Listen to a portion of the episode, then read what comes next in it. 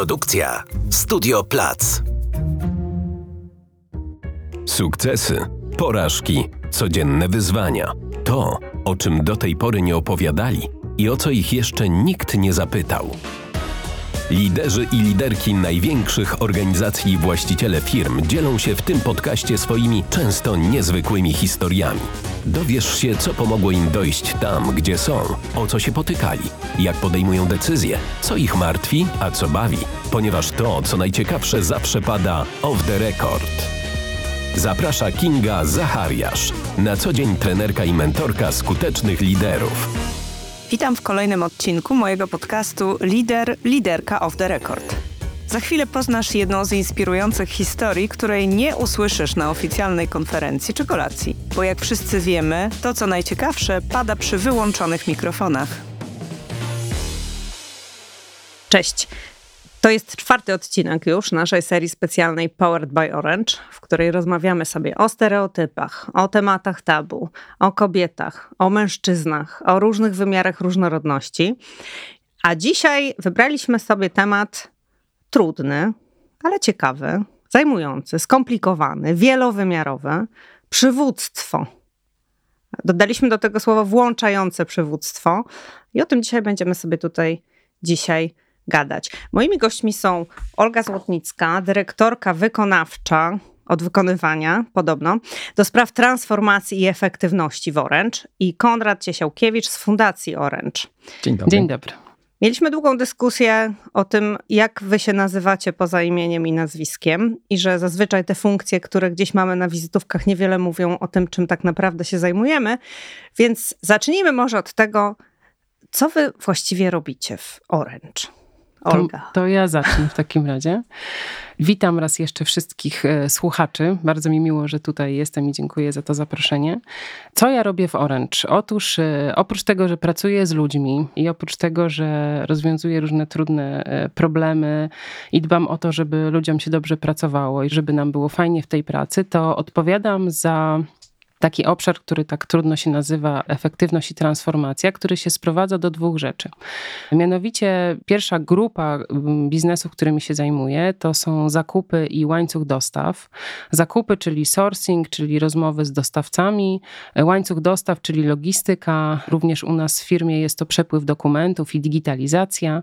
To są obszary, które obsługują i wspierają wszystkie pozostałe obszary, które mamy w firmie, właśnie tymi usługami, o których których e, wspomniałam, czyli jesteśmy blisko naszych klientów e, wewnętrznych i pomagamy im w kupowaniu, dostarczaniu produktów, bo to, co jeszcze chciałam dodać, to jest to, że nie tylko zajmujemy się produktami potrzebnymi dla naszych klientów, konsumentów i firm, czyli urządzeniami, ale również dbamy o to, żeby wszystkie materiały i elementy potrzebne do budowy naszych sieci i mobilnej, i stacjonarnej były tam, gdzie powinny się znaleźć. Więc ten obszar wsparcia, ilość ilość przenikających się procesów i akcji z naszej strony jest y, bardzo duża.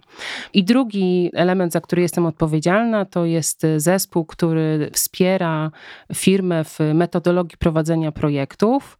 Ta metodologia, która jest z nami od zawsze, to jest Waterfall, a w tej chwili wprowadzamy Agile, który według mnie ma dużo wspólnego z włączaniem. Mhm. O tym będziemy jeszcze y, mówić.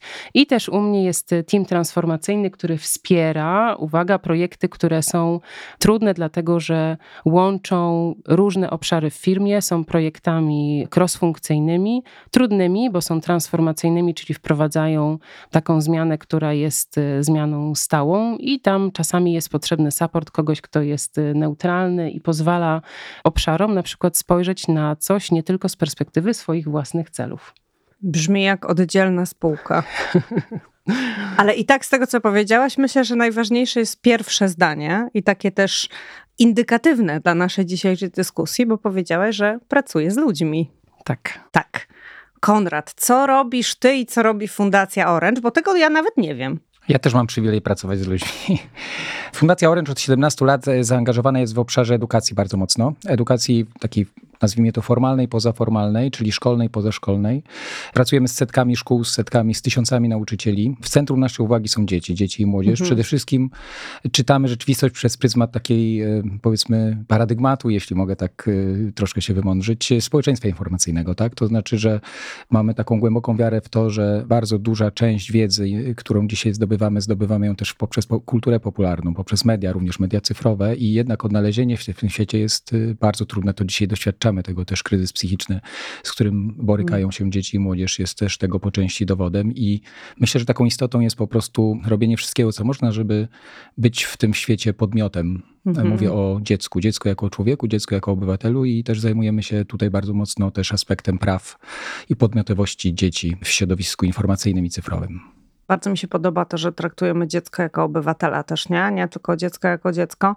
A w kontekście tego, co powiedziałaś, to myślę, że tu też jest pole duże do popisu, jeśli chodzi o leadership w szkołach, bo ja akurat mam też e, dużą szansę i przyjemność w jednej z fundacji być mentorką dyrektorów szkół i widzę też jak bardzo, no jak ktoś był wczoraj jeszcze nauczycielem czy nauczycielką polskiego, dzisiaj został dyrektorem, dyrektorką szkoły mhm. z wielką odpowiedzialnością, którą tak. za tym, bo to jest przecież szkoła, to jest ogromna organizacja tak naprawdę, no bo tam my patrzymy na to, prawda, jak rodzice, tak. widzimy, że tam chodzi nasze dziecko, a tam jest ileś, nie wiem, powiedzmy 200 dzieci, więc pewnie średnio ze 300 rodziców, no, 50 to takie szkoły są szkoły no. ogromne też, prawda? Po tysiąc osób. Ale to w ogóle się strasznie cieszę, że to mówisz, bo my niedawno wróciliśmy z e, Finlandii, oglądając szkoły i przedszkola fińskie mm. z nauczycielkami, właśnie z nauczycielkami, nauczycielami, ponieważ też organizujemy razem z Głosem Nauczycielskim od kilku lat taki konkurs, który towarzyszy nauczycielowi roku, nauczycielka, nauczyciel jutra. Tak. I wy, jako wygrana jest wyjazd studyjny do Finlandii przez ostatnie dwie edycje. Teraz będziemy być może też do innych miejsc jeździli. I tam spotkaliśmy się z dyrektorem szkoły, który ma za sobą w ogóle wiele lat praktyki akademickiej mm -hmm. i chciałby w ogóle wrócić i budował szkołę i właśnie też jest takim współtwórcą koncepcji, która bardzo jest popularna tam i oni ją rozwijają, czyli właśnie to się nazywa shared leadership. Mhm. I że szkoła jest y, miejscem po prostu uczącej się społeczności i w ogóle właśnie takiego uczącego się przywództwa y, wspólnotowego. Tak, wspólnotowego. Prawda? I to no jest właśnie też to, nie? Że... Tak, wychowujesz, zaczynasz mm. wychowywać wcześniej, a nie stawiasz przed ścianą. Tak, ale że oni, się, że oni muszą jako kadra cały czas się uczyć prawda? Mhm. Że kadra musi się uczyć, że szkoła nie służy do nauczania dzieci, młodzieży, tylko szkoła jest miejscem uczącym się że liderki, liderzy, edukatorki, edukatorzy też się uczą cały czas, prawda? Muszą się uczyć, ale wspólnie, tak? Znaczy w ogóle u nich, nie o Finlandii będziemy rozmawiać, ale słowo w ogóle współpraca znaczy, mam wrażenie, coś niezwykle w ogóle głębokiego. To jest w ogóle w systemie wartości. To jest u nas, jak się mówi współpraca, to jest takie płytkie, mam poczucie. A no współpraca, że wiadomo, że trzeba współpracować. Dla nich to jest część DNA ich kultury. Że tam nie można nie współpracować, ponieważ oni są głęboko przekonani, że jednostka sama bez innych zginie po prostu. Nie ma, więc oni jakby to są w tym kształtowani, tak? Że ta kompetencja społeczna jest po prostu we krwi, takiej kulturowej w cudzysłowie krwi. No, y, słowo współpraca będzie dzisiaj też jakby na naszym tapecie w y, rozumieniu takim, że jest to jedna z tych sześciu cech przywołującego lidera, o którym chcemy dzisiaj tutaj gadać. No i może zacznę od tak, że w ogóle po co rozmawiać o tym włączającym przywództwie i co to jest, bo to można sobie, ja też często słyszę, a tych konceptów y, przywództwa to jest tyle i w ogóle.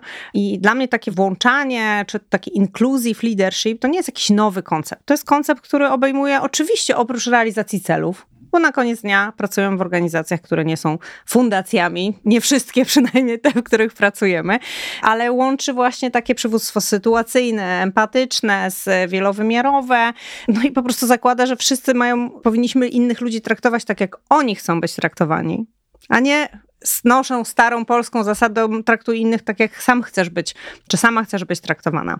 I w tych poprzednich odcinkach orężowych zaczynałam od pytania, czym jest dla moich gości różnorodność. A was bym chciała zapytać właśnie, czym jest dla was przywództwo, jakkolwiek to słowo jest albo zbyt nadmuchane, albo zbyt oklepane, ale jednak ono w sobie jest. niesie, może nieść ogromną wartość. Powinno nieść wartość. Jeżeli byś mnie zapytała, jaką chciałabym być przywódczynią dla mojego zespołu, ale też mówiąc zespołu, to po prostu są ludzie, z którymi współpracuję. Trudno powiedzieć, nie chodzi mi o to, że to są ludzie, którzy są według struktury pode mną w organizacji. Im podpisujesz tak? urlop, tak? Dokładnie, dokładnie, mhm. tak.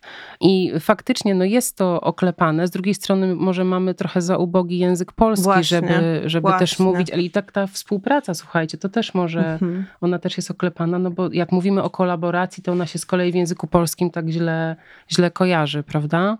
A tutaj mamy przywódcę, mamy lidera, a potem od razu skaczemy co do władcy, nie? I to wtedy jest... E, Właśnie. Absolutnie. Mm, tak, relacja władzy jest niebezpieczna w ogóle, prawda? Tak, tak, tak. Także myślę, że ja myśląc przywódcę mam na myśli same te pozytywne cechy, raczej porywające, takie właśnie wytyczające pewien sposób y, postępowania, ten dobry mhm. sposób, ale jest bardzo cienka granica i wiem, że wielu ludzi się w korporacjach z tym boryka, że jednak szef nie, czy ten, kto powinien być przywódcą, nie nie dorasta do tych właśnie pozytywnych cech, które ja tutaj mam mm -hmm. na mhm. myśli, tak? Bo manipuluje, bo każe, bo nie rozumie, bo nie porywa, tylko nakazuje, nie potrafi dotrzeć do motywacji, tylko jest jakieś wytyczne. Egzekwuje tak, władzę egzekwuje, swoją. dokładnie. Mm -hmm.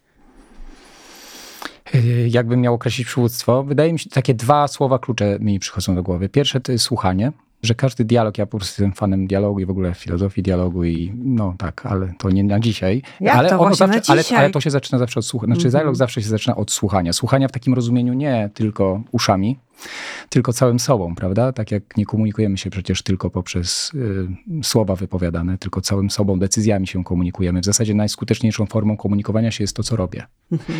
Więc w tym sensie w ogóle słuchanie jest bardzo ważne całym sobą i to jest jedna rzecz. A druga, jest taka w ogóle bardzo fajna metafora strażnika niedomknięcia i wydaje mi się, że jako liderka mogłaby być strażniczką albo lider strażnikiem niedomknięcia. To znaczy, że powinna być zawsze przestrzeń zostawiona, że nie powinien domykać nigdy mhm. koncepcji, idei, planu, dlatego że jeśli domyka, to znaczy, że nie ma miejsca na włączanie, nie ma na upodmiotowienie, na ten tak zwany, mówiąc nieładnie, empowerment, chociaż ładnie to brzmi w sumie, empowerment, prawda? Nie ma to miejsca na taką podmiotowość. Jak jest, no bo jak jest wszystko domknięte, to w gruncie rzeczy inni stają się wyłącznie instrumentem do realizacji czegoś, co jest tylko w mojej głowie. Już pomijam, że dzisiaj nie ma takiej możliwości, żeby coś optymalnie skutecznego realizować w pojedynkę. No nie ma takiej możliwości, prawda? Nawet wiedza, wiedza jest wytworem wspólnym dzisiaj. Wartości też są wytworem społecznym wspólnym. One się w drodze też takiego dialogu permanentnego wytwarzają. Więc wydaje mi się, że tak, że właśnie strażnik niedomknięcia to jest jedno dla mnie i druga to jest no, słuchanie. Wszystko zaczyna się od słuchania, nie od mówienia, czyli na przykład charyzmatyczny przywództwo to jest coś, czego totalnie nie kupuję.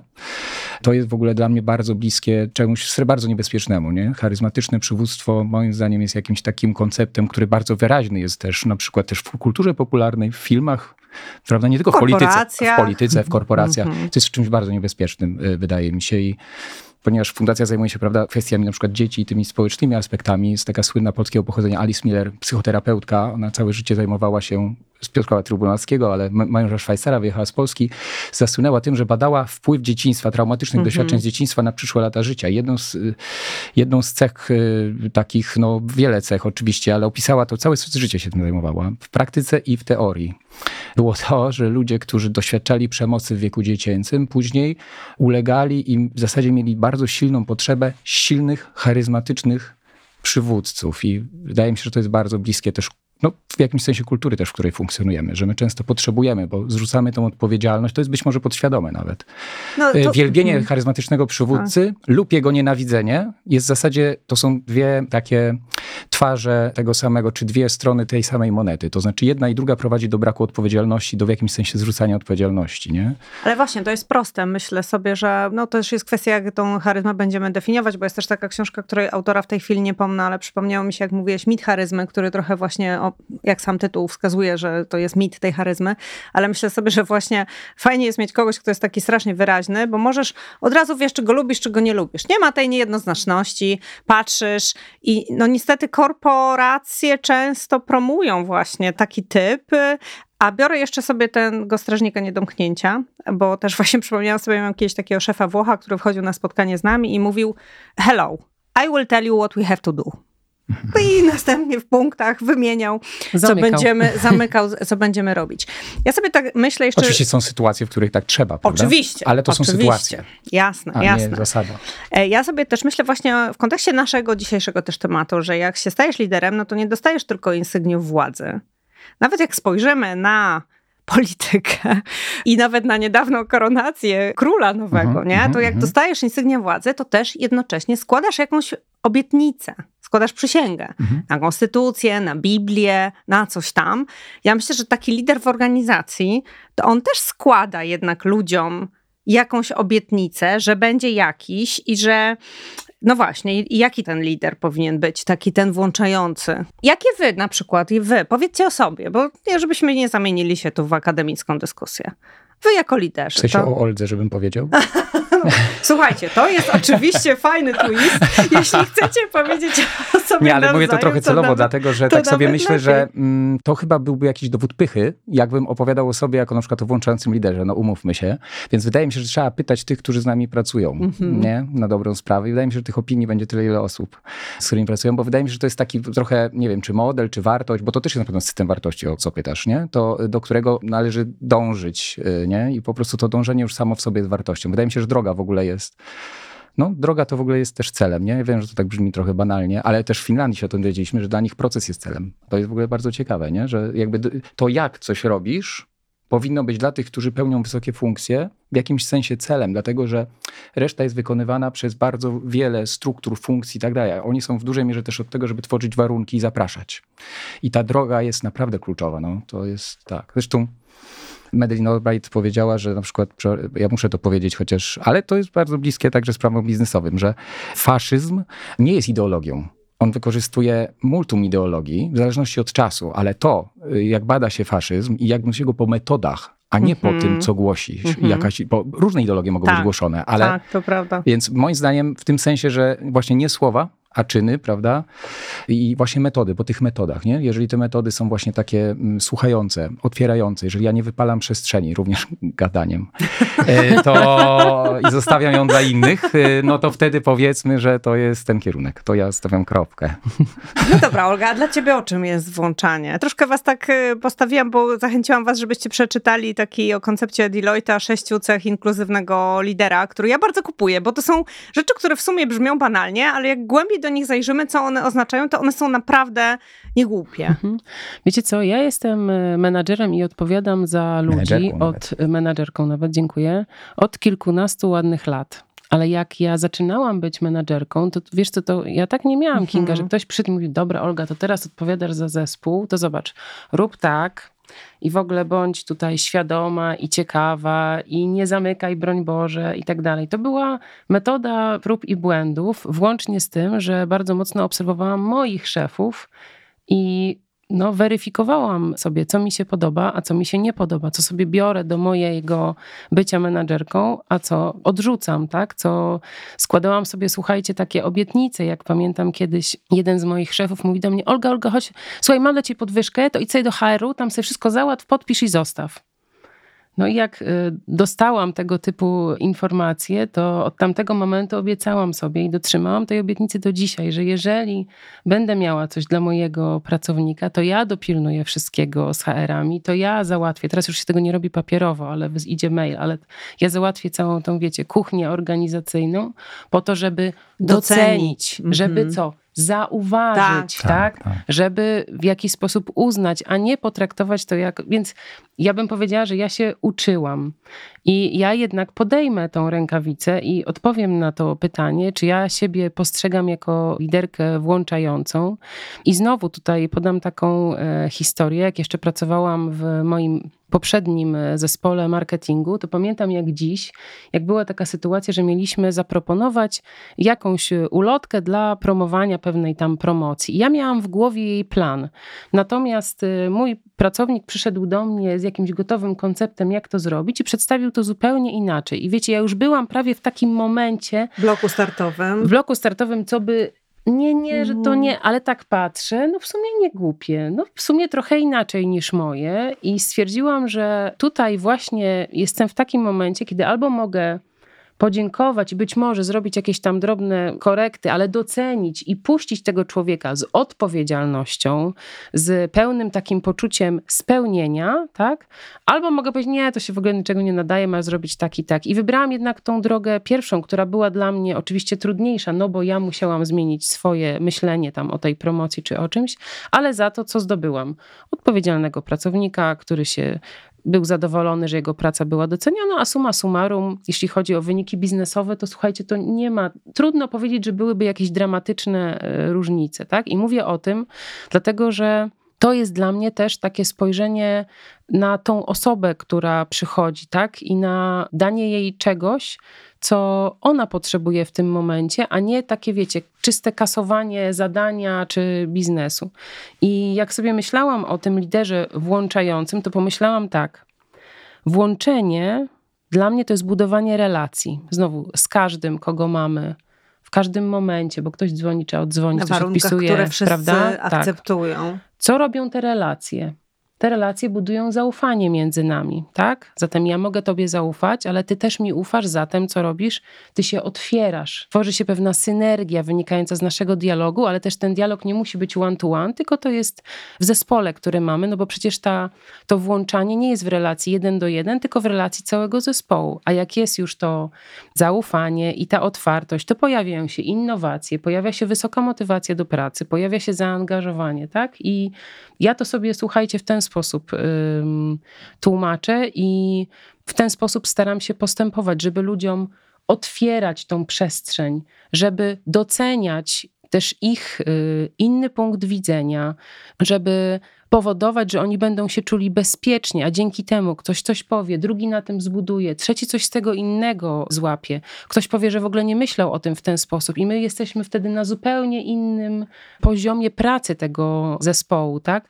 A ludzie są mega tacy zadowoleni, jeżeli mogą wchodzić w prawdę, jeżeli mogą pokazać się, jakimi naprawdę są i dostać taki pozytywny sygnał y, z tego. Także tak bym na to odpowiedziała. Ja myślę, że to, co ty mówisz teraz, to jest jak patrzymy sobie na te cechy i ja może je tutaj nam przytoczę, żeby jak ktoś nie czytał, to jeszcze chętnie tam sobie, kto nas słucha, odświeży.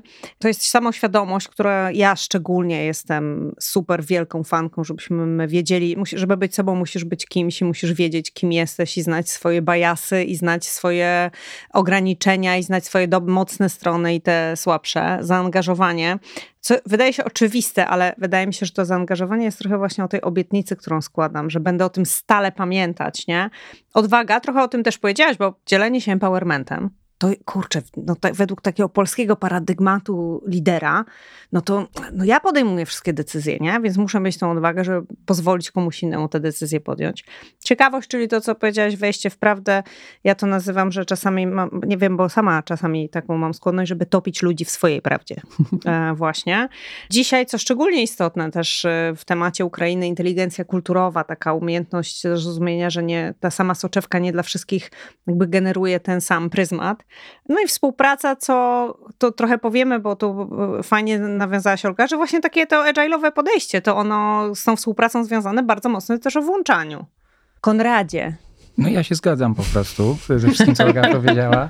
Taka duża refleksyjność w tym, prawda, też była, że właśnie taka refleksja musi nam towarzyszyć. To jest bardzo trudne, wydaje mi się, na co dzień, dlatego że będąc pod bardzo dużą presją, no presją po prostu tysiąca bitów informacji, które do nas, prawda, docierają permanentnie, poleceń, presją taką rynkową ze strony szczególnie funkcji biznesowych, tak jak Olga nimi się zajmuje, ale no przecież każdy z nas ma presję ogromną też ze strony swoich przełożonych, rady, tak jak mówię o Radzie Fundacji. Ja też pracuję mhm. w firmie biznesowych zespołem CSR, zespołem komunikacji, zespołem y, takim relacji publicznych, więc my też mamy swoje presje. To jest bardzo trudne i to jest właśnie bardzo też niebezpieczne, bo się bardzo zawężają, takie pole poznawcze się bardzo zawęża i wydaje mi się, że wtedy się koncentrujemy bardzo Lecisz na... tunelem po prostu. Lecimy tunelem. I wydaje mi się, że taka zdolność tworzenia najlepiej takich rozwiązań bardziej systemowych, stałych i takich trochę instytucjonalnych, nieładnie mówiąc, właśnie żeby była refleksja, żeby była ta rozmowa, taka bardziej z lotu ptaka, żeby sobie raz na jakiś czas spojrzeć na to tak no, na całość razem razem, prawda? Gdzie te rzeczy, jak one chodzą, czy chodzą, czy nie, po co robimy, bo na przykład jest takie rozróżnienie jednak bardzo mocne moim zdaniem i ono znaczy zupełnie co innego w polskim języku, nie? Że po co i dlaczego. My mamy taką mhm. tendencję do zadawania pytania dlaczego. Czytaj, rozumiem to często jako szukanie winy i winnego, a po co jest relatywnie rzadko zadawane. I wydaje mi się, że to po mhm. co jest w ogóle fundamentalnie ważne, żeby cały czas zadawać sobie pytanie po co. Właśnie może to jest ta refleksyjność właśnie z tego pytania, po co się y, bierze, nie? Żeby, ale mieć, żeby czas na coś takiego, no bo jak ja zadam w biegu komuś pytanie po co, to mi powie, że musi wysłać tam, nie wiem, prezentację, prawda? Albo dopiąć projekt, ale to nie jest po co, no umówmy się, to jest tylko jakiś tam jedna z tysiąca, jeden Bo z można to rozwinąć jeszcze nie? dalej, gdzie ja kiedyś to słyszałam po co i co po.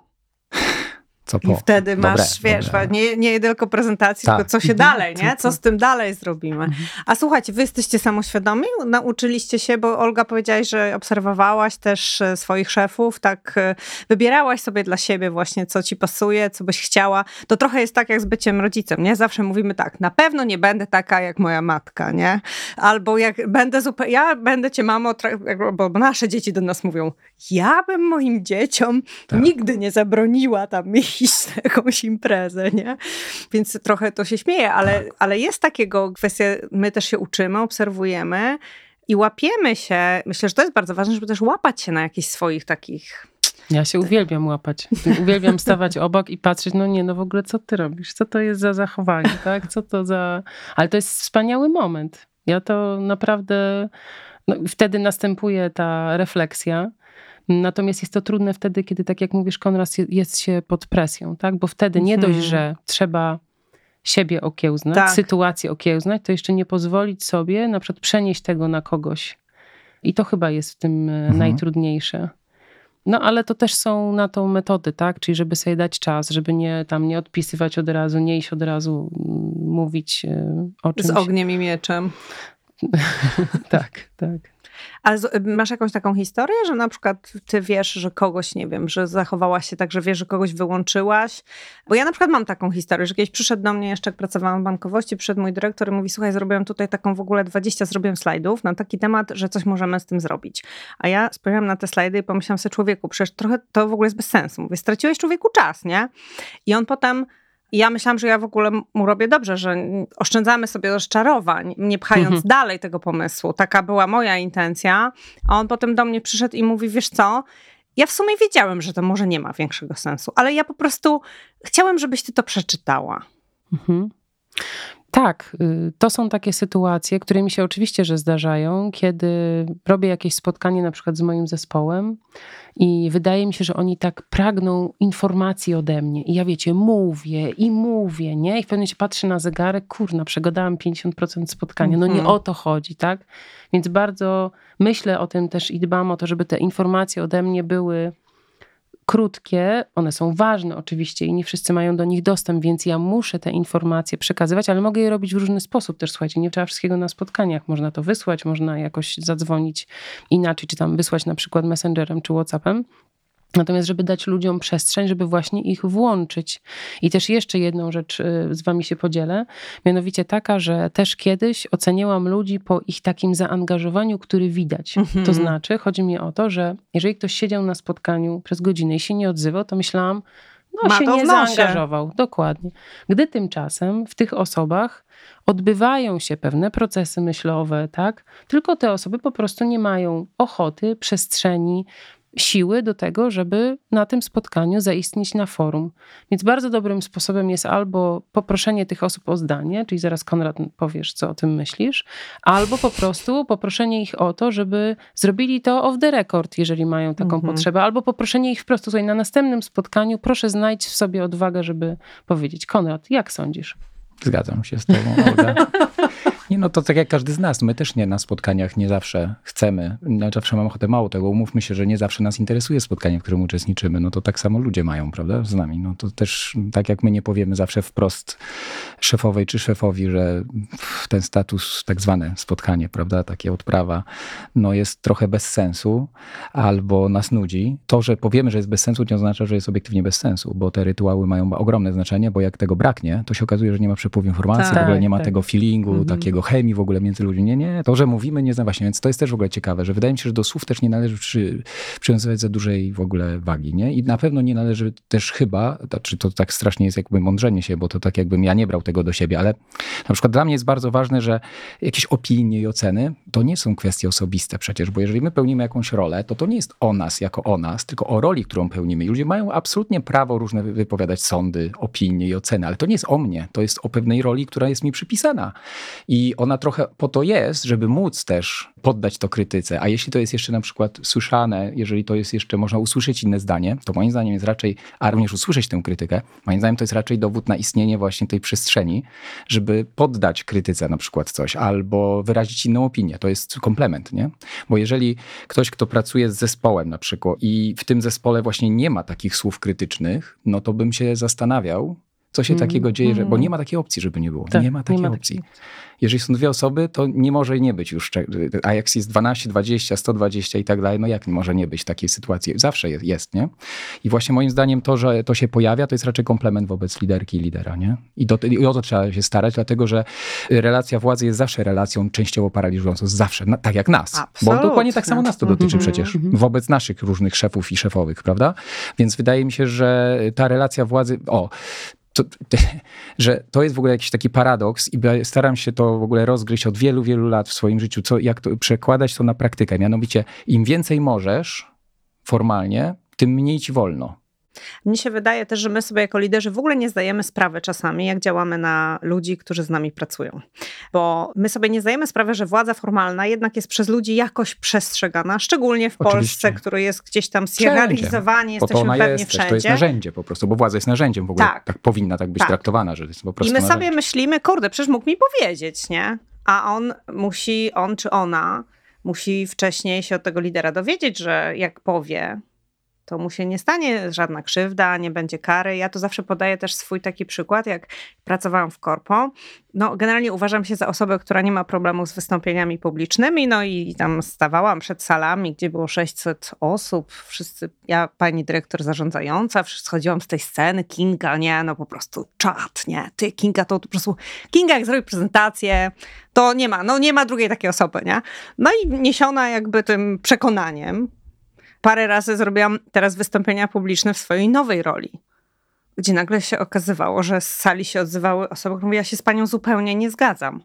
Ale w ogóle jak to się ze mną nie zgadzasz? Przecież ja jestem przyzwyczajona, że to robię super, nie? I myślę, że to jest znowu o samoświadomości, że my hmm. mamy tą władzę, ale myślimy, a ta władza to jest tylko taka, ludzie tak tego nie postrzegają, a ludzie właśnie tak to postrzegają. I to jest nasza rola, Niestety trudno być liderem, to nie jest bardzo proste. Jest, żeby przełamywać taką właśnie szybę, nie? Żeby oni wiedzieli, że właśnie mogłem, czy mogłam przyjść i powiedzieć to, co mówisz, zwrócić uwagę i podnieść Żeby jakiś wiedzieli temat, to raz, nie? a dwa, trochę Olga to mówiła, że to zaufanie się buduje nie na podstawie deklaracji, tylko na podstawie doświadczeń. Więc do tego zawsze trzeba czasu nie? czasu, że oni nie tylko muszą się dowiedzieć, tylko muszą doświadczyć, że są bezpieczni w tej relacji. Nie? Tak, ale to w korporacji to jest ekstremalnie trudne. Mimo tego, że to zaufanie i relacje są, to ta jednak odwaga w stosunku do przełożonego według mnie ma no nie jest taką prawdziwą odwagą. Rozmawiamy sobie dłuższą chwilę. To jest w ogóle bardzo fajna, intelektualna rozmowa. Tylko czy to się ma jakoś do korpo? Jak to nasze podejście takie zastosować, jak to zrobić w praktyce? Fajnie wspomniałeś na przykład o tych spotkaniach, bo my czasem myślimy sobie o leadershipie w takim znaczeniu, właśnie takim trochę teoretycznym, co to dla nas znaczy, jakie to są wartości, a często ten leadership włączający widać właśnie tak jak mówisz, na takich spotkaniach, że nie wiem, ktoś, kto no, ma na tym spotkaniu akurat dzierży jakąś tam buławę prowadzenia i nie wiem, jest 10 osób i trójka totalnie dominuje i z tym nic nie robi, nie? Więc jak to, słuchajcie, przenosić też trochę na praktykę, żeby dążę do tego, że jak ludzie posłuchają tego podcastu, to pomyślą, o, zebrali się, wiadomo, oni są liderami, łatwo im powiedzieć, Oczywiście sama selekcja, robić, sama selekcja tak. i zaproszenie nas tutaj już jest formą przecież, nie? Jakiegoś, e, nie jest przypadkiem, nie? Też się, no myślę, że formą wiary nie? w to, że właśnie no, że wy... wybierasz, że wybierasz po prostu też samo dobór osób, nawet do podcastu. Jest też pewną formą, gdzie się łowi z jakiegoś tam, powiedzmy, prawda? Z jakiegoś e, nie wiem, silosu, jak to nazwać, prawda? No ale też jakby grupy, wiary nie? w to, że jesteście właśnie osobami, z którymi na ten temat można rozmawiać, bo to jest coś, co dla was jest w waszym takim DNA i macie do tego przekonanie, no bo nie po to się spotkaliśmy, żeby sobie poopowiadać, jakie, co przeczytaliśmy ostatnio w książkach. Wy jesteście liderami, wy ze swoimi zespołami pracujecie. Wiesz co, Kinga, niesamowite jest to, że to są tak normalne rzeczy. Przepraszam, mm, Konrad. Tak. Nie, nie, dobrze, dobrze. Tylko mówię, że jak usłyszą to ludzie, tak, to, to jak się zastanawiam, to na pewno chętnie poddadzą to krytyce, to może być wartość. Zachęcamy. No Od tak, razu tak, zachęcamy tak, do wszystkich tak. komentarzy. Tak, ale wiecie, w praktyce to jest bardzo proste, bo okej, okay, są te spotkania, No ale też jest pytanie, gdzie jeszcze do niedawna siedzieli e, właśnie dyrektorzy obszarów Orange, nie? Mieli swoje gabinety. Mhm. Teraz już nie mają i siedzą z zespołami i to jak ostatnio przyszła do nas nowa osoba do zespołu właśnie Agile Coachy, no to się okazało, że to nie jest taka normalna rzecz, że szefowie siedzą na open mhm. space ze swoimi ludźmi, nie? No dobra, śmiejecie się, ale no to jest... Ale to, to jest nie, takie no, pewne... ale rajskie to też nie jest. Jakie? Rajskie. Ja to, ja to uwielbiam. No bo jest Fajne, pytanie, to się zrównuje, nie? To do na pewno jest tak. To jest wyzwanie szefa, jakieś Kiedy tam, ostatnio siedziałeś tak. przy tym samym biurku, że tak, miałeś naprzeciwko tak, tam tak, jakąś tak, osobę tak. operacyjną ze swojego tak, zespołu, tam po przekątnej. Myślę, że w takiej korporacji to im większa instytucja, tym więcej musi być napięć. To jest takich mhm. napięć między taką naturą a kulturą trochę. Taka rzecz, która w sumie wydaje się taką, no przepraszam, duperelą, nie? Ale ono budzi w ludziach takie dyskusje. Wiem, bo tak jak mówię, ja sama dla mnie to było super niekomfortowe, że ja mam sobie szukać biurka i to we mnie wzbudza wzbudzało jakiś taki niepokój. Mhm. To było dla mnie niekomfortowe na poziomie jakiegoś takiego. No i bardzo dobrze, anxiety, że o tym mówisz, bo tak? wielu ludzi tak ma i po prostu no niezrozumienie właśnie. tego jest błędem. Właśnie dlatego o tym mówię, bo o ile ja powiedzmy jestem się w stanie łatwiej troszkę przyzwyczaić z racji choćby no, pewnego bezpieczeństwa roli takiej, nie? Y, ale myślę, że niektórzy nie i nie wypowiedzą tego. I wydaje mi się, że właśnie, no właśnie. wzięcie tego pod uwagę jest mhm. bardzo ważne. No, prostu. to też jest włączanie. To też no, jest trochę Po prostu włączanie. wzięcie tego pod uwagę, nie? nie że, że jeżeli coś y, projektujemy, jakąś, albo mamy jakąś wizję, bo w gruncie rzeczy wszystko sprowadza się w takich działaniach, nie wszystko, wiele, do sprawczości.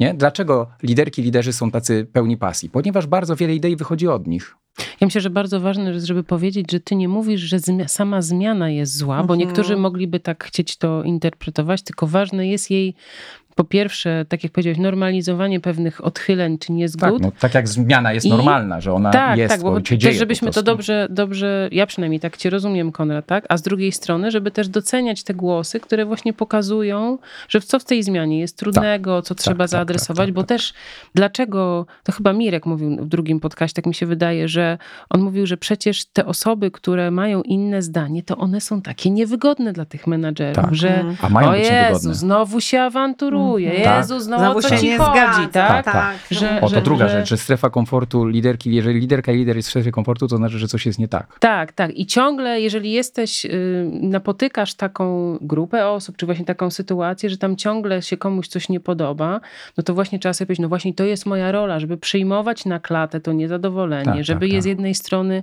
jakoś, tak. bo wiecie, czasami to chodzi tylko o to, że ta osoba jest zauważona, czyli że zauważ to, tak. że ja nie mam komfortu z tym, że muszę to miejsce wybierać że ja nie mam komfortu z tym, że znowu się oferta zmienia, tak. że nie mam komfortu z tym, że znowu muszę jakieś nowe rzeczy strategiczne tutaj zapamiętywać tak, tak, i, się, i robić trudne jakieś zadania, nie? I to zauważenie powoduje, tak, że tak, wtedy ta zmiana idzie, ona idzie jakoś tak sprawniej, pełnej, po całości. Tak, nie? tak. No ta krytyka, muszę powiedzieć, że na drugą nogę, no bo jednak też y, spotykam się z zachowaniami, że jednak to musi też być dobra wola w tym, nie? To znaczy, mm. że krytyka jest bardzo nam potrzebna, ale to jest krytyka jednak z dobrą wolą, krytyka ja myślę o, nie o anonimowości, tak? nie, mówię o, o, nie mówię o obrzucaniu kogoś błotem, mm -hmm. prawda? Nie mówię o włoskim strajku. Mówię po prostu o tym, że ktoś jest też y, no, szczery po prostu w tym autentyczny, tak? Więc i taka krytyka jest na wagę złota. Słuchajcie, są badania, które pokazują, że ludzie, którzy uczestniczą w dyskusji, wcale dla nich największą nagrodą nie jest to, że przekonają do swojego zdania, tylko że ktoś ich od początku do końca wysłucha.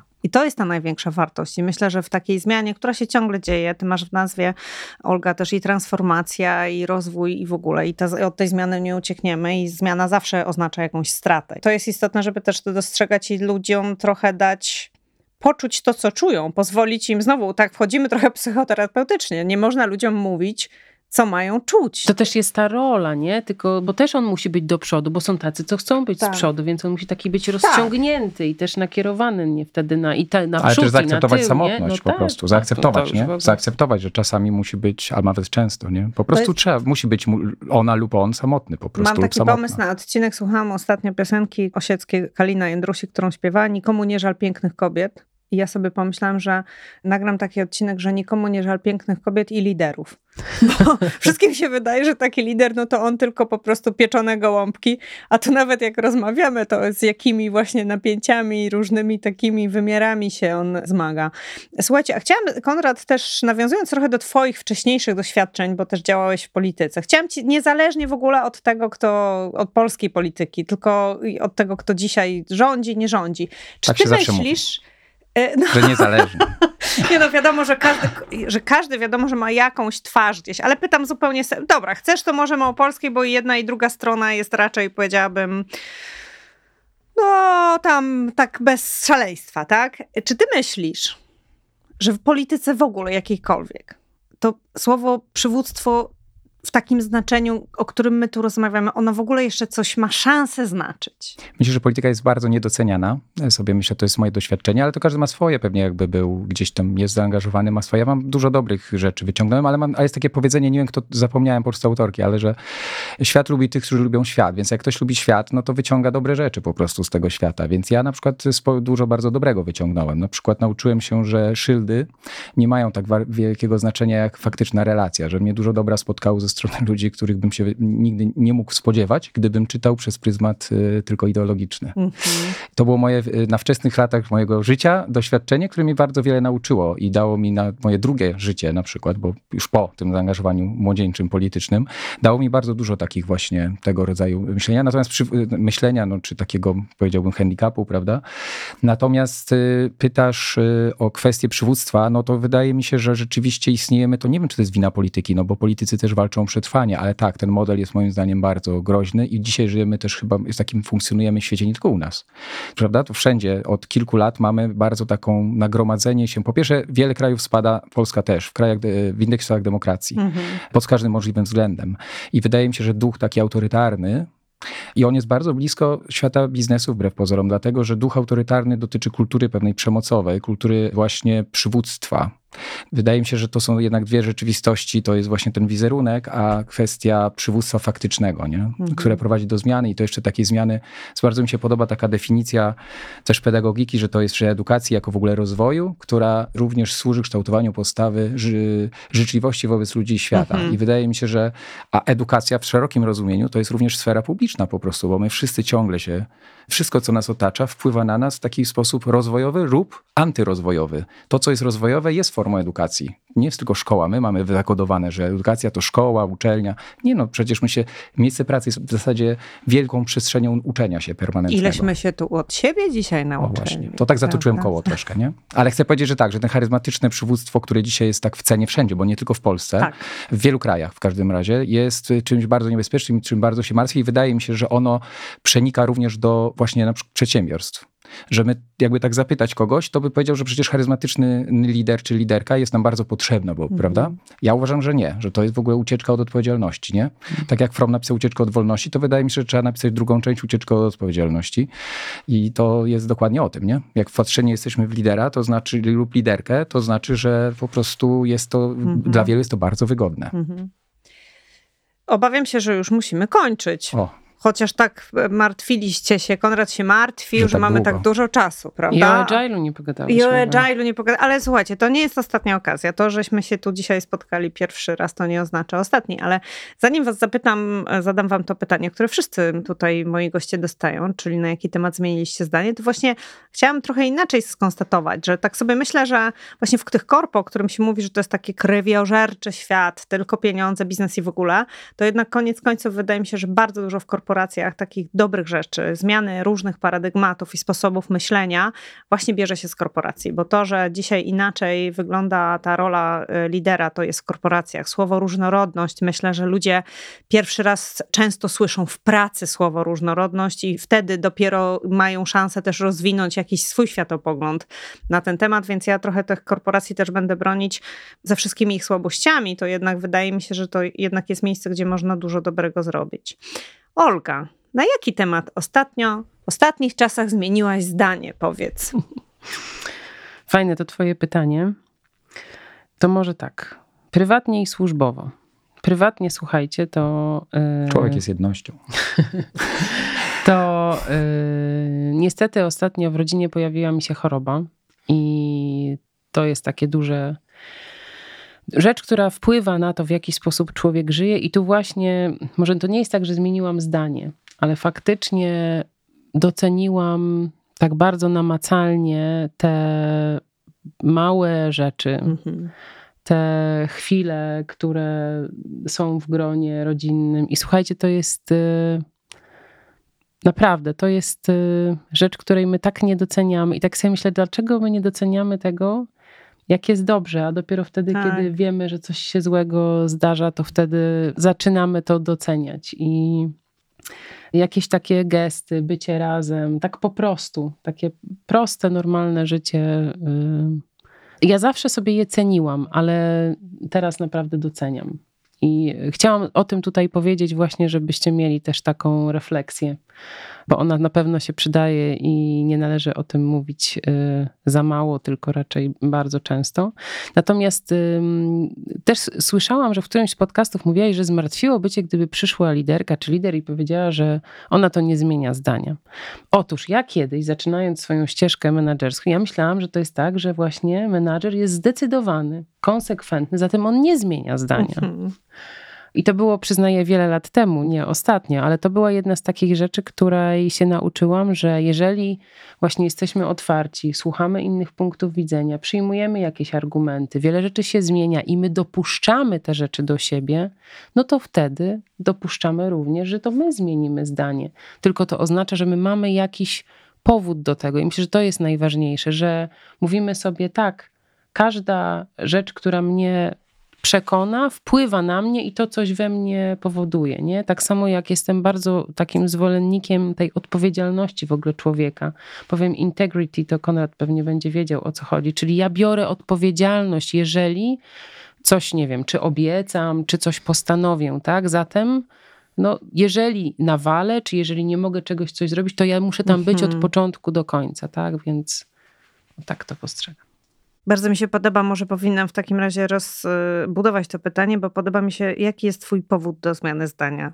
Czyli następni goście może już będą mieli jeszcze gorzej dzięki tobie. Olga mnie zainspirowała, bo to, co powiedziała, ja tak sobie wcześniej powiedziałem pół żartem a y, o tym, że człowiek jest jednością, ale to nie jest tak zupełnie inaczej, bo tak jest w gruncie rzeczy, bo podzielenie się moim zdaniem taką historią też jest też jest częścią naszej rzeczywistości takiej mm -hmm. społecznej. I, i no, żona Zimbardo, polski, po, polskiego mm -hmm. pochodzenia, Krystyna Maslak, y, prawda, Maślak kiedyś, prawda, rodzinnie. Najsłynniejsza badaczka, psycholożka zajmująca się wypaleniem zawodowym. Ona w ogóle powiedziała coś takiego, że nie ma najmniejszego powodu, dla którego fundamentalnie ważne wartości dla człowieka, takie jak miłość, przyjaźń, pokój, nie miałyby mieć miejsca w pracy, w środowisku pracy. Że środowisko pracy jest tak bardzo ważne, że w czasach kryzysu stabilna relacja ze środowiskiem pracy odgrywa absolutnie fundamentalną absolutnie rolę. Ja się z tym się po prostu totalnie zgadzam. I to, co Olga wniosła, jest częścią tego też. Dlaczego? To jest część nas po prostu i naszej tutaj społecznej rzeczywistości. I jak myślę sobie o zmianie, bo ja, nikt, jakbym powiedział, że często zmieniam zdanie, to byłoby niepoważne, ale oczywiście jest wiele sytuacji, w których tak, inaczej dzisiaj patrzę. I wydaje mi się, że samo w ogóle postrzeganie, ja bardzo wiele zawdzięczam korporacji.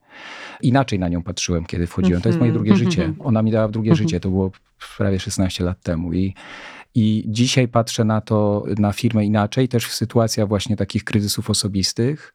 Też miałem wsparcie ja czułem to wsparcie, tak? Miałem przestrzeń, mogłem, mam zresztą przestrzeń bardzo dużą też do, do działania, do realizacji moich pasji, z którymi się utożsamiam, które jednocześnie są celami, które sobie tutaj wspólnie wydyskutowujemy, więc to jest w ogóle coś moim zdaniem no po prostu bezcennego. Patrzyłem na to zupełnie inaczej, kiedy wchodziłem. Właśnie postrzegałem mm -hmm. w mhm. sposób stereotypowy, a -hmm. później doświadczyłem też dużo dobra od innych ludzi właśnie i wydaje mi się, że to jest, no ja się po prostu zgadzam z tym, że właśnie to te korporacje wiele wnoszą też takiego. Oczywiście jest wiele tak, że no jak ludzie, prawda, mamy, są blaski i cienie, ale to one wnoszą pewne rzeczywiście standardy. Bo jeszcze jedna rzecz chcę powiedzieć, co zmieniłem zdanie. To jest ewolucja też taka życiowa, ale związana z edukacyjnymi tematami. Mianowicie, że dzisiaj na przykład znacznie bardziej postrzegam, i to w dużej mierze fundacji zawdzięczam też, w ogóle takie, że dziecko jest kompetentne i że to my możemy się uczyć od mhm. dzieci, że to jest relacja odwrotna. I od razu powiem, i tu zmieniłem zdanie też, w tym sensie, że miałem takie tradycyjne dosyć podejście do tego, tak? No, ale że od dziecka my się możemy uczyć, to nie jest tylko tylko partner równorzędny, to często jest partner pierwszy, który nam, e, dopuszcza nas do świata emocji, o których dawno już zapomnieliśmy, a które mhm. są kluczowe do życia. Mhm. E, nie tylko do przeżycia, do życia, prawda? I, I chodzi o to, że wydaje mi się, że to jest bardzo bliskie też sprawą zarządzania, bo jeżeli my możemy uczyć od dzieci tego, co już sami zapomnieliśmy, albo scyniczeliśmy, prawda? Albo to oznacza, że to słuchanie od właśnie innych ludzi też jest możliwe, że to oni są po prostu niesamowitym zasobem. I na koniec chcę tylko powiedzieć, że też liderkę lidera to zawsze się poznaje jednak po ekipie, z którą pracuje, po ludziach, z którymi pracuje. Jeżeli ludzie rosną, jeżeli są lepsi od tej osoby, to znaczy, że to jest dobre. Jeżeli nie, to trzeba zadawać sobie dalsze znaki zapytania. Wydaje mi się, że my powinniśmy pracować z ludźmi lepszymi od nas. Ja akurat mam szczęście, zawsze zazwyczaj pracuję z lepszymi, więc, więc tak sobie to akurat pod tym względem bym sobie optykował, pod tym względem. Ale że my po prostu od ludzi się możemy uczyć, bo tylko wtedy, kiedy się możemy uczyć, moim zdaniem stwarzamy relację, w której ta osoba jest faktycznie podmiotowa. Mhm. Nie? To tak sobie myślę. Słuchajcie, to była cudowna. Zagadałem. Końcówkę, przepraszam. I wymagająca rozmowa i myślę, że też niedomknięta. Prawda? Czy za tą rezerwację miejsca jeszcze... wyrzucą mnie z pracy?